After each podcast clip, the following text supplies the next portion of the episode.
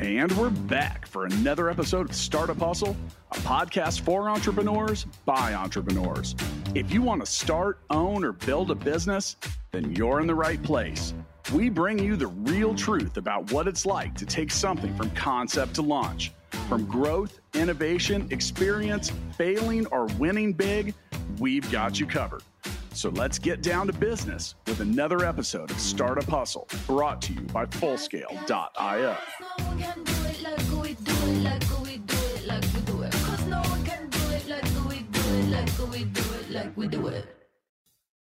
And we're back for another episode of the Startup Hustle. This is your host, Matt Watson. Today I'm joined by one of the co founders and the CEO of Pavewise, Mr. Bryce Wuori.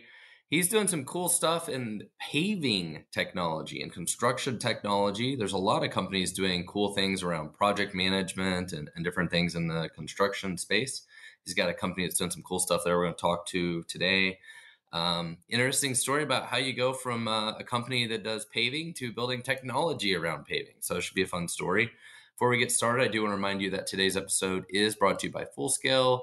If your company is looking to hire software developers, QA, technical people, you can check us out at fullscale.io. We work with dozens of other startups and scale ups, helping them build their technology. Bryce, welcome to the show, man. Hey, Matt. Thanks for having me. So, I think before we got started, you were telling me, did you say this was you've been you've been in the the paving construction related business for a very very long time? Did you say it was also a family business? Yeah, uh, third generation construction company. Uh, the paving industry I've been part of for 17 years. That we didn't own a construction company specifically around paving, um, just uh, more dirt work. Um, I got involved in paving in, in my young professional career. Um, as an engineer graduating, I just got attracted to it because of how cool it was, and uh, I've been in it ever since. So, did you say that your your family used to do a lot of stuff with dirt?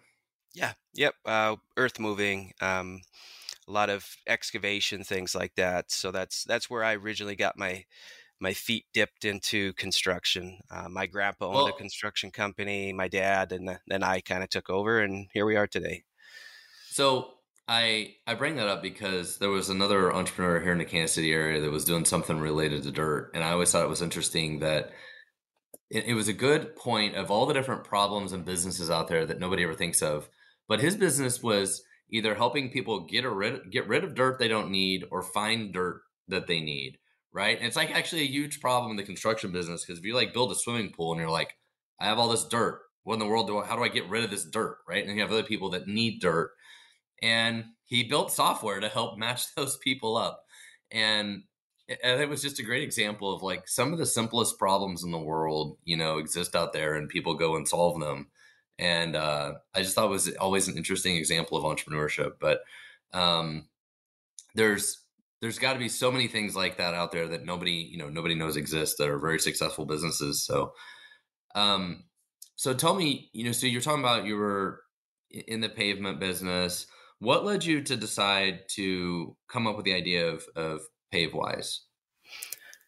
It just happened naturally. Actually, we were just trying to improve our efficiencies, and we just identified uh, common variables that just kept causing issues. So what we did is we started tracking these, and we started building um, PaveWise to manage projects. And um, naturally, what happened was it just was the way that we we ran projects and people started to kind of find out like well how are you actually doing that and tracking that and can we have that process and that software? And at that time we weren't selling it uh, we were just selling our, our services as consultants and helping run projects and um, it naturally kind of just went into um, well i think our biggest issue is we can't scale business to business. How do we automate this into a full functioning software to help people with this issue. Uh, and that's what kind of happened in 2022. We we just started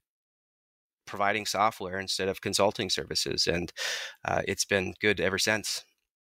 So, from a a you know, if you're acting kind of as like the general contractor for these kinds of projects, do you is part of the problem just organizing a lot of subcontractors, or is it organizing even your own employees, or like what ends up being the heart of the problem that makes this makes this difficult?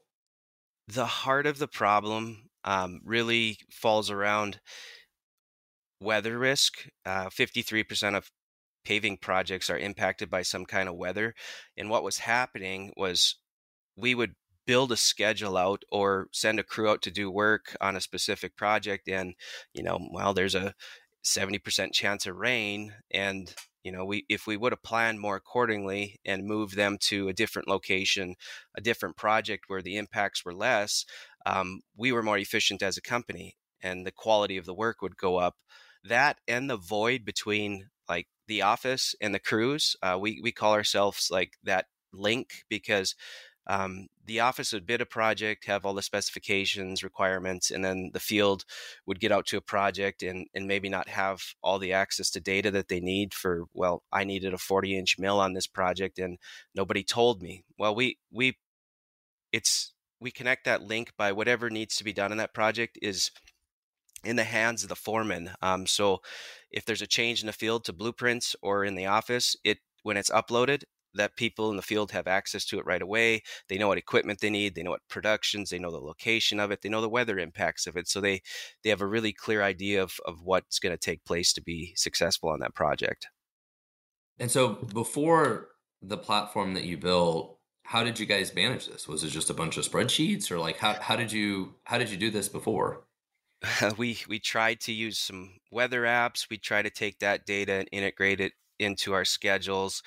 Um, the other thing that we were doing is like, I mean, honestly, one of our biggest competitors is just uh, pen paper, journals, and um, a, you know traditional plans, paper plans, and a weather app. Um, what we did is we took all those and integrated them into a software. Uh, 90% of our users are on a phone using this in the field, and just combine it. Um, we do really cool things like we're we call ourselves the foreman's best friend or the virtual assistant because we text notify that foreman when inclement weather's coming. If something's been updated to a plan or spec, they don't have to constantly be looking for these things. We're actually automating it so that they can just do their work. And if there is an issue, it notifies you to look at this and just stay concentrated on your work.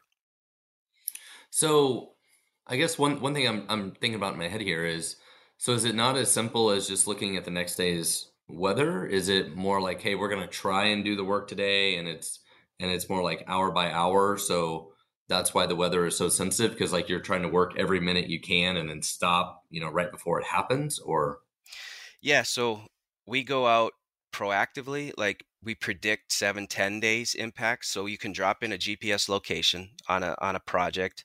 And from that GPS location is where we pull 95% accurate data. We can even pull 100% accurate weather data by implementing uh, one of our our hardware solutions, which is a hyper local weather station on site. So we set up a certified weather station on site and you're pulling real time data. It goes into our predictive analysis and like you can plan your next week's schedule seven, ten days out on where you're going to be least impacted by weather and be most successful. Um, and we also text like you can't always control weather and stuff does roll in like you're saying. So we automate you know that part of it as well like hey you're going to see a 25 mile per hour wind at noon today. Uh, we text that out proactively at 10 so that you can start to plan proactively what changes need to take place in your operations um, and we've seen that happening a lot was people wouldn't change until that weather was right on top of them and all of a sudden uh, your your efficiency your quality all that decreases because you be, you became reactive. You're adjusting to something that's already there instead of planning for it and making the changes so that when it comes you've already you've already planned for it and and you're moving forward through it successfully. Well so so how much revenue cost does weather impact this business? So, you know, if, if you're trying to work today and then you get caught in rain and you didn't realize it was going to rain, does you know does that ultimately cost you know hundreds of thousands of dollars in lost work or messed up work? Like, how do you how do you kind of quantify that? It's a billion dollar problem in this industry right now, um, and we we can't really quantify it because we don't have all the data. We just know it is a huge issue. Um, this industry. But what about like a specific, like just one project? Oh, one like project. One specific project. Yeah. Um, you know, on uh, okay, so for example, one project we had uh, down in Colorado, we were able to identify, you know, the the impacts of weather on this project and take it to the contractor and the state and work together to be like, hey, there's 11 days of this inclement weather, which was snow, rain, and um, snow, rain, and cold temperatures, and we're not going to get this project done in time.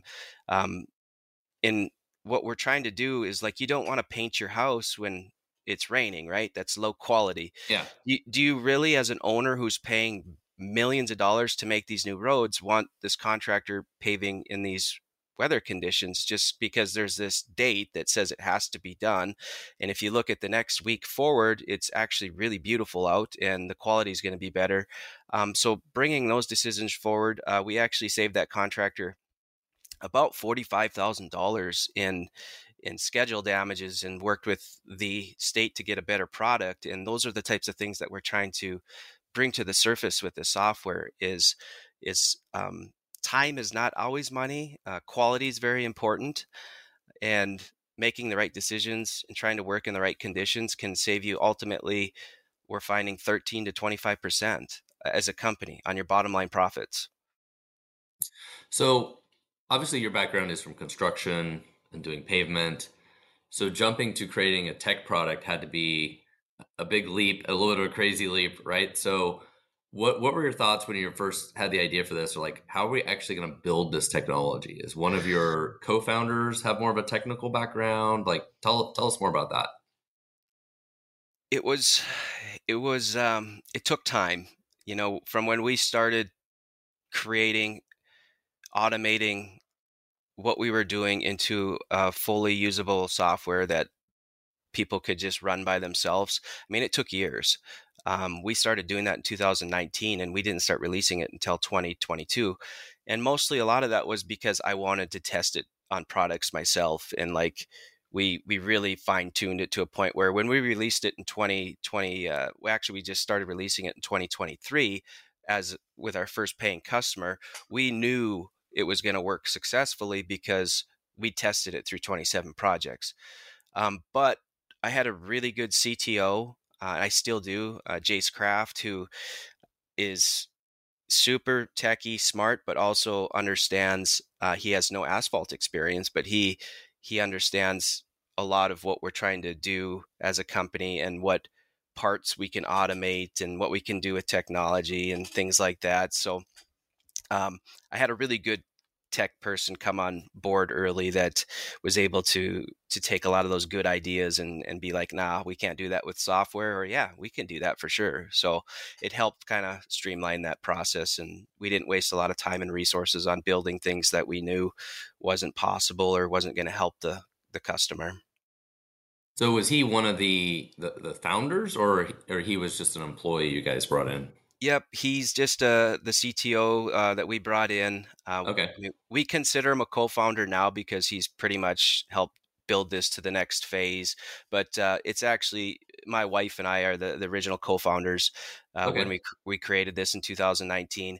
She has construction experience. She's ran multiple construction companies. Um, wow. Okay. Awesome. And and I have been a lot of boots on the ground experience. I that's where I love what I do. Um, is actually getting out in the in the trenches, paving, running equipment. Uh, I've ran all every piece of equipment out there, and it's really what fills my cup is going and working with contractors, helping them succeed. And that was ultimately one of the reasons I wanted to build this software. Um, and we kind of switched gears and sold our companies, and we're like, oh, we're going all in on this software.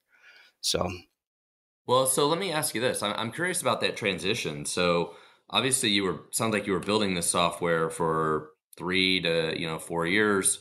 So while you were building the software, were you still running the other company and kind of using the profits of that to help to help build the technology or how did how did you do that part of it?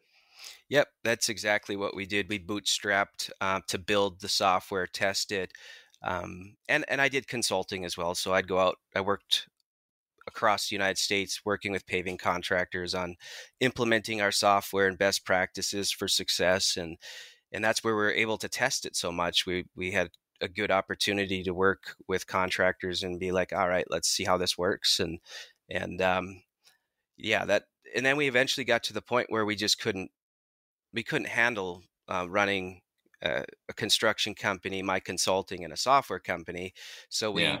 we had to make the decision, and it wasn't easy to take two companies that we knew were profitable and had no risk they're established for over 10 years and be like all right let's let's kibosh these and put all all of our our chips into a software that we have no idea what what's going to happen with it and luckily uh, my wife and CEO, COO seeing the passion and and the what what the software could do and she's like yeah I'm I'm all in if you're all in and we we did it. We we sold the companies and we're still using those profits that money to to put into the company. Um, but we also are venture backed. We we raised a round in September of 2023 with investors just to help us move this along a lot quicker and, and grow the team. We're up to eight employees now, and I mean, so without without that, we wouldn't be able to move near as fast. So, so what I love about this story is you took your expertise and figured out how to build a product, you know, a tech product out of it. And I think that's a typical story, right? You have a lot of people that they have industry expertise, um, you know, or they're like, hey, I do consulting or I do this work, but I don't scale. Like the way I scale myself is I build some kind of product that helps me scale, right? Like, and th- that's where a lot of the best tech products come from.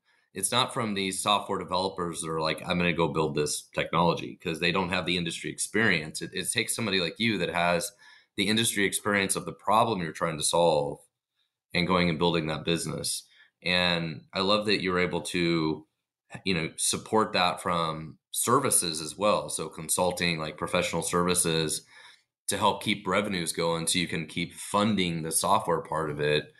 Do you still do the professional services as well?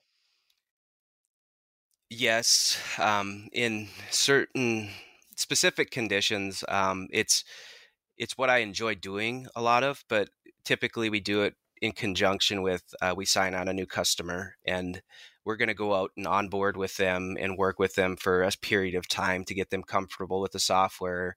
And eh, during that time, I usually spend a day or two or three working directly with their crews um, and watching them and just adding just adding uh, you know a little tips here and there uh, a lot of consulting around technology that's actually where a lot of my consulting was with new technologies intelligent compaction and um, you know gpr where contractors were implementing these and they just needed a little bit of guidance how to integrate it into their current systems and um, so yes i do a little bit of it still not not near as much as i used to but um, a little bit here and there well, I want to remind everybody if you are looking to hire software developers or QA, you can check us out at Fullscale, fullscale.io. We have 300 employees in the Philippines working for, we've worked for over 100, 100 companies, helping them build their teams and, and making offshore work for them. Check us out at fullscale.io. So Bryce, how did, I'm curious, you have, you have a great CTO.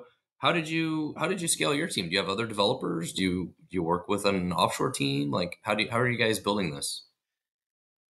Currently, we have our own in-house team. Uh, the original build, uh, what we called the phase one or the um, the demo what's the original name for it um, kind of our testing software was built by a, a third part or a second party company uh, that we hired and uh, that went really well uh, but we just knew with the the changes and everything that we wanted to add into it we just had to bring it in house and we do we do a little bit of consulting. We hire companies as well to do the testing and uh, build some of the features for us but um, all in house. We got three developers.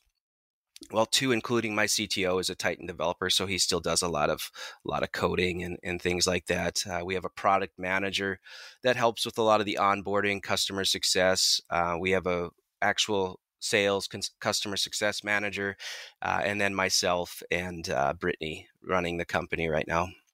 Okay, uh, so I'm curious, you know, as a kind of first time tech founder, building technology. Sounds like you got a CTO. That was really important. Um, before you had the CTO, what what was this like? Was this a total nightmare before you had the CTO? Yeah, it, it was. I was acting as the CTO, and I, I mean, I have not software tech. I mean, I have technology background in construction tech, which is nothing even close to software tech.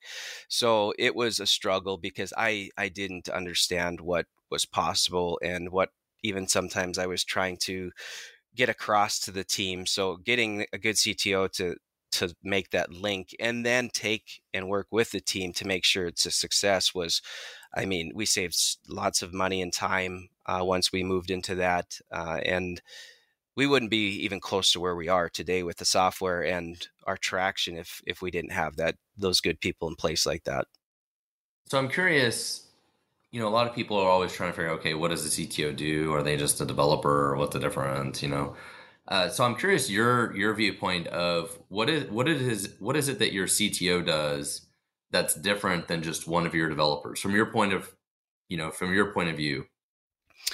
We have um, what we call betting tables where we sit down, the product manager, myself, and the CTO. We look at where what what cycle we're in, um, what our customers have been asking for, talking to us, and we really uh, look at what do we need to build next and what do we need to work on to reduce friction. Um, and when I come up with an idea, we can sit and iter, you know, we can talk about like, oh, this is going to be about a uh, four week cycle, you know, and and this is about the time and cost, and we're going to need this. So we he gives me the information to be put numbers to ideas? Is is this like is this worth it? How many people have we had ask for this and this is what it's going to take? Um, where before we never really had that. We just we we just go for it and, and uh, that sometimes didn't always work out. So the devs work very closely with him. They have daily check-ins. We got like these daily big threes where they work on things, they connect, uh, they do a lot of. We got front end, back end. Sometimes they switch roles. One will be, you know, if they're heavy front end and heavy back end, the back end's got to do front end for a cycle, and and they do a lot of training within the community as well, and uh, AI training. We got an AI. Uh, we call it PAT, PaveWise Assistance Tool. That's ran off of AI. We built in house. That is absolutely amazing. Um, and they built that within one one it was a month cycle and uh, it's saved like so much friction within our software for users and those types of things that would never be possible without a good CTO.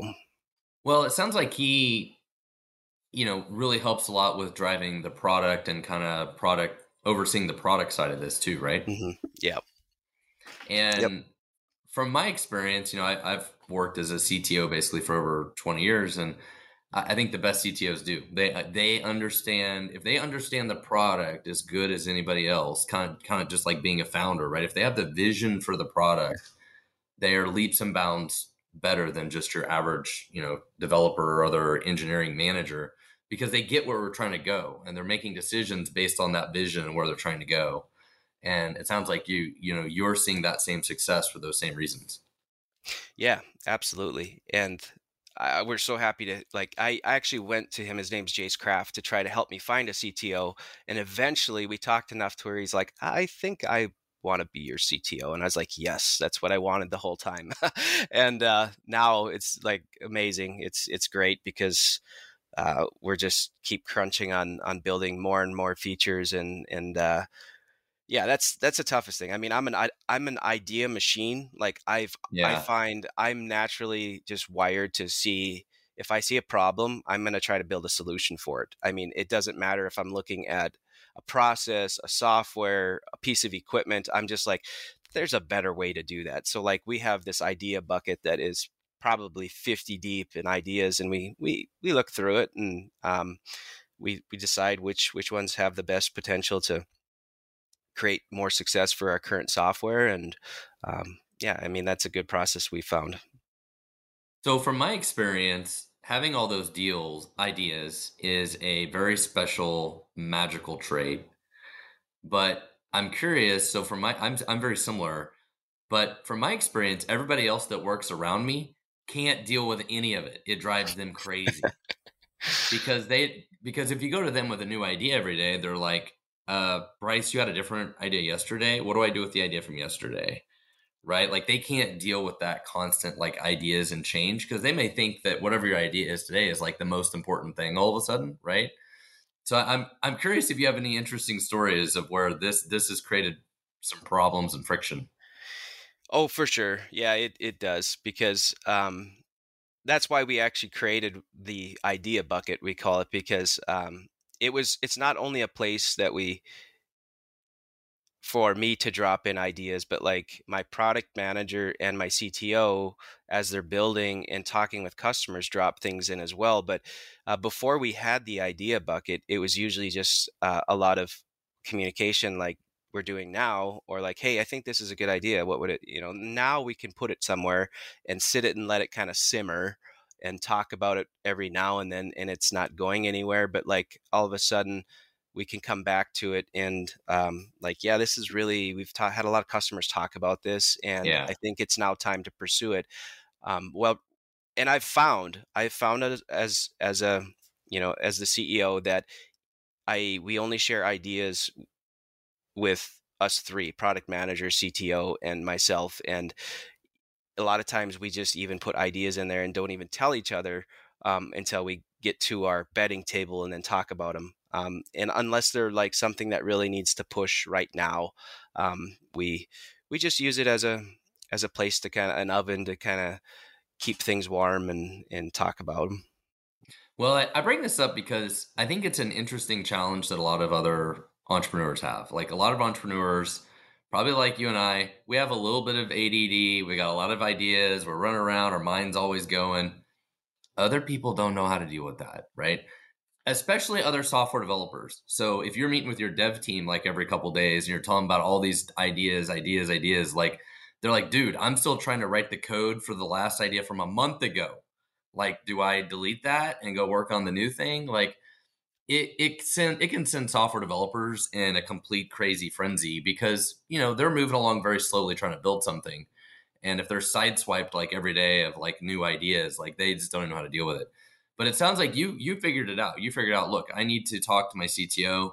I talk to my product manager. We ideate on these ideas. We build a roadmap. We argue about it. We fight about what what the most important ideas are, and then together as a group, go to everybody else and say, okay, we've got some strategic direction of where we're trying to go, and that's the right way to do it. But a lot of entrepreneurs struggle with this, and it's just like it can create a lot of craziness. And I was guilty of this at one point in my career and that's why I bring it up.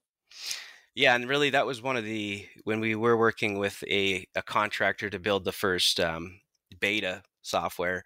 That was really one of the biggest struggles. Was like I just kept throwing ideas out there, and it just kept getting built, and there was no there was no structure behind it, and uh, that ended up costing a lot of time and money. It put us back three to four months on our original release date, and and that was really just because we didn't know any better. Um, we had a project manager that was kind of acting in between the devs and stuff, but all they would do is listen to what I wanted to build and build it.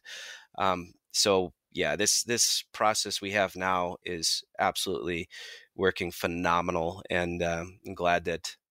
And I have I can't take any credit in it. It was all Jace that uh, set it up and and is running that and running the devs and, and is the mediator behind everything. So so an- another another thing I, am curious about, I think is a lot as a is a challenge for entrepreneurs, is you talk about the you have all these ideas. One of the strengths and weaknesses that you have is you are basically your own customer. You're building something. You're building your you know your own dream of what you wanted to build, which is also super dangerous because if you don't go talk to customers, you may just be building what you think you want, but maybe nobody else wants, right? So mm-hmm. I'm curious if you've had that problem as well, where you know you're trying to build something the way you think that you would want it versus actually going and talking to customers and get their feedback. Originally, yes, um, because the way we were building it originally was to solve my problem or what I was struggling with. But what we eventually found was um, as I worked with more companies and traveled, it just kind of was we naturally seen this is not just a me problem. This is every your every yeah. company we work with is having this problem maybe in different ways and stuff they might not be struggling with the weather as much as we are in the midwest and like they might not be struggling with communication but everybody is struggling with something that we are yeah. trying to solve um, and really getting it in the hands of the users is yeah, I mean, there's so much that we've learned and listening to the customers. And that's like why we built our PaveWise assistance tool because we do have some older uh, individuals, not super tech savvy, that, you know, they would upload files, but they wouldn't manage where they go and what projects. So we've seen that friction and we're like, you know what? Let's just build an assistant tool that does that for you. How does that sound? And it's been amazing because now all they do is hit upload and it literally puts it in the right location, project, folder, no- notifies that person. And that's all they have to do. Um, and the other problem that comes with customers is everybody's got great ideas too, right? Oh, yeah. Um, uh, so like you go to a new customer and they're like hey this can we integrate this in can we do that and can we do this and this would be really cool and it's just like yeah, I, I agree with you, but uh, let's just take some steps here and, and see how this works as it is. And if we want to integrate in some some documents, some templates, yeah, sure. If it helps you that much more, we can work with you. But we can't we can't just um, you know do all this here. We're not a custom software development company, so. Well, I how, how do you balance that though? Do you you know, you got some customers like, hey, they want to give us a bunch of money, they want us to implement this one feature, we're gonna have to do it. For some of them, yeah, they just give you ideas and are like, oh, it'd be great if it did this. Like, how do you internally, how do you manage that? And you know, I think the problem is you chase every deal. Like, oh, if we do this, we'll get the deal. If we do this, we'll get the deal. Like, you know, how how have you had to deal with that kind of problem? Yeah, we we don't really chase deals. We we know where we kind of fit our target market as high profile paving contractors working on federal contracts. Um, but we do have some really big companies that are big accounts that, you know, we, we do bend backwards a little bit for them to keep them happy because um, they they do have good ideas and they do it does benefit them. So we you know we work those things into contracts as well where you know we, we might have a an annual contract and one of the one of the line items is one custom um, addition to the software. And they like that right? They can pick out one thing that we can add or integrate in and um, that that's kind of how we've worked that out but typically what we do is we just keep track of listening to the customers and if we hear you know, like what is the term? The squeaky wheel gets the grease or yeah. oil. Uh, if it's brought up enough, we talk about it, and and um, because typically, if two, three companies users are really like, ah, this would be really nice. Um, we build it, and and that was one example of we put a paving calculator in. Super simple, right? All it does is calculates how many tons you need, width, length, thickness, and you know just people are like ah, it'd be really nice if you put a paving calculator in here so i don't have to go back in and back and forth between this app and and we're like all right yeah you know all right two three day build put it in there and um, it added value to our software so we we weigh all those out and kind of try to use our best judgment on on if it's worth that the time and everything so so I'm curious if you if there was something about the software that you thought would be relatively easy to build that ended up into a total nightmare. Yes. Like a certain feature or certain certain thing you wanted to do. Yes, we we built a interactive calendar in in the software where you can add tasks, you can it actually puts in like your impacts on the next seven ten days predictive like uh, 50% impact on this location and stuff and it for some reason that calendar build was just um, a monster and it's still to this day we're still tweaking it and um, i don't know why uh, but that calendar in our software it's important it's a visual aspect of what needs to take place and things on it so it's it adds value to the to the software but we we continually tweak it we continually have worked on that and um, i don't know why exactly but yes that calendar There's always something, man. There's always something that seems easy enough, and you're like, oh my god, this thing's a nightmare. yeah. So I'm I'm curious. This sounds like software that might be kind of hard to sell. How do you how do you sell this to your customers? We take a unique way of selling. Like I tell people all the time, um, if we don't feel like it's going to add value to what you do, we won't even try to sell to them.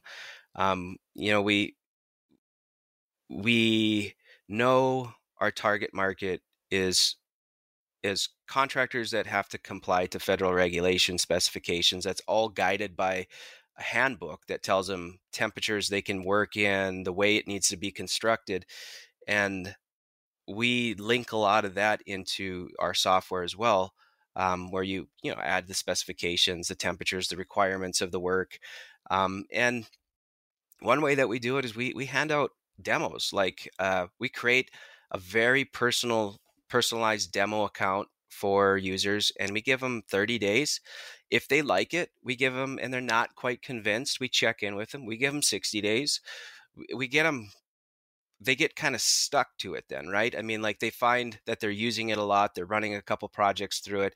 The moment we ask you know you know like or we shut it off? uh, they they've made their mind up. Um, the product will sell itself.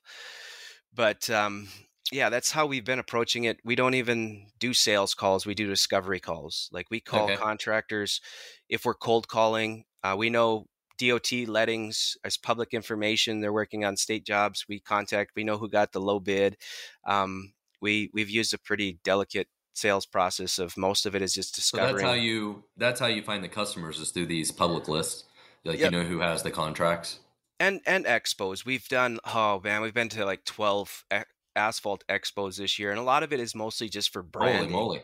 This yeah. year. Oh yeah, yeah, and we in got just, uh, in just six weeks. Yeah, we've been all over the place from Florida. Denver, Texas. Uh, we were out in Indiana, Richmond. We'll be in Utah. I'll be in South okay. Dakota. Yeah, I mean, like, so it's just been nonstop expos, yeah. and and we're mostly doing that to connect with and just brand out our what we're trying to do and just connect with people, and that's been great. We've got a lot of good leads through that too, but um, we were fortunate. I had a lot of connections in the industry working in it for so long that we were able to go to that first customer and be like, "Hey, like would you pay us to try this and like can we work together?" And we we didn't have to build a lot of that bridge relationship. It was already in place and I mean that that was super fortunate and we're lucky to have them.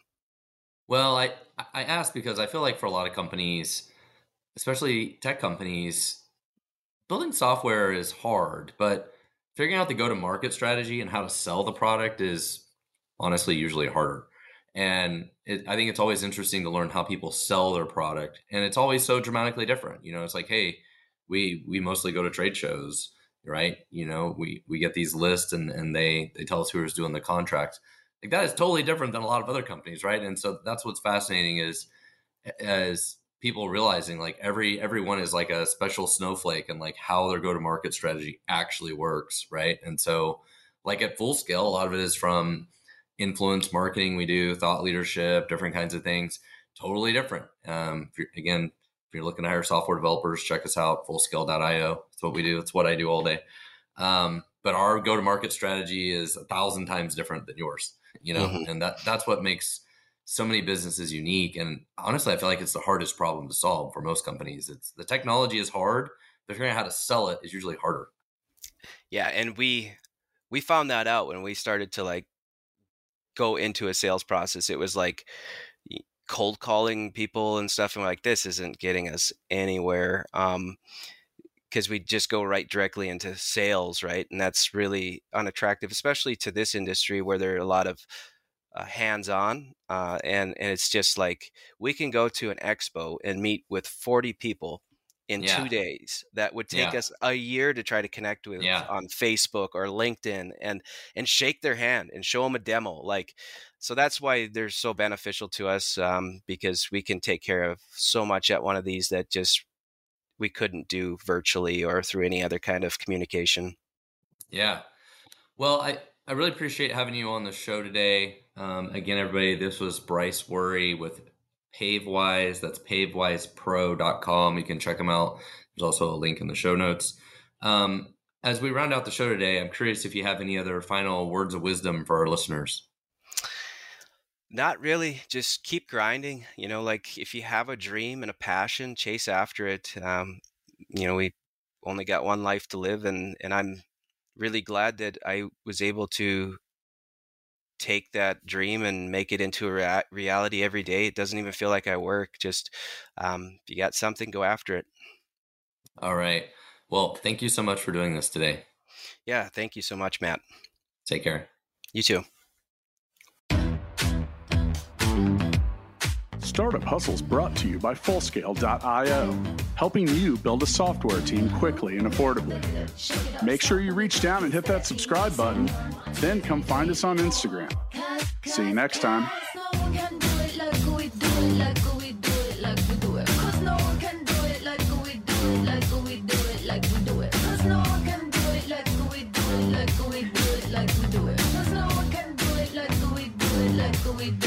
we do it.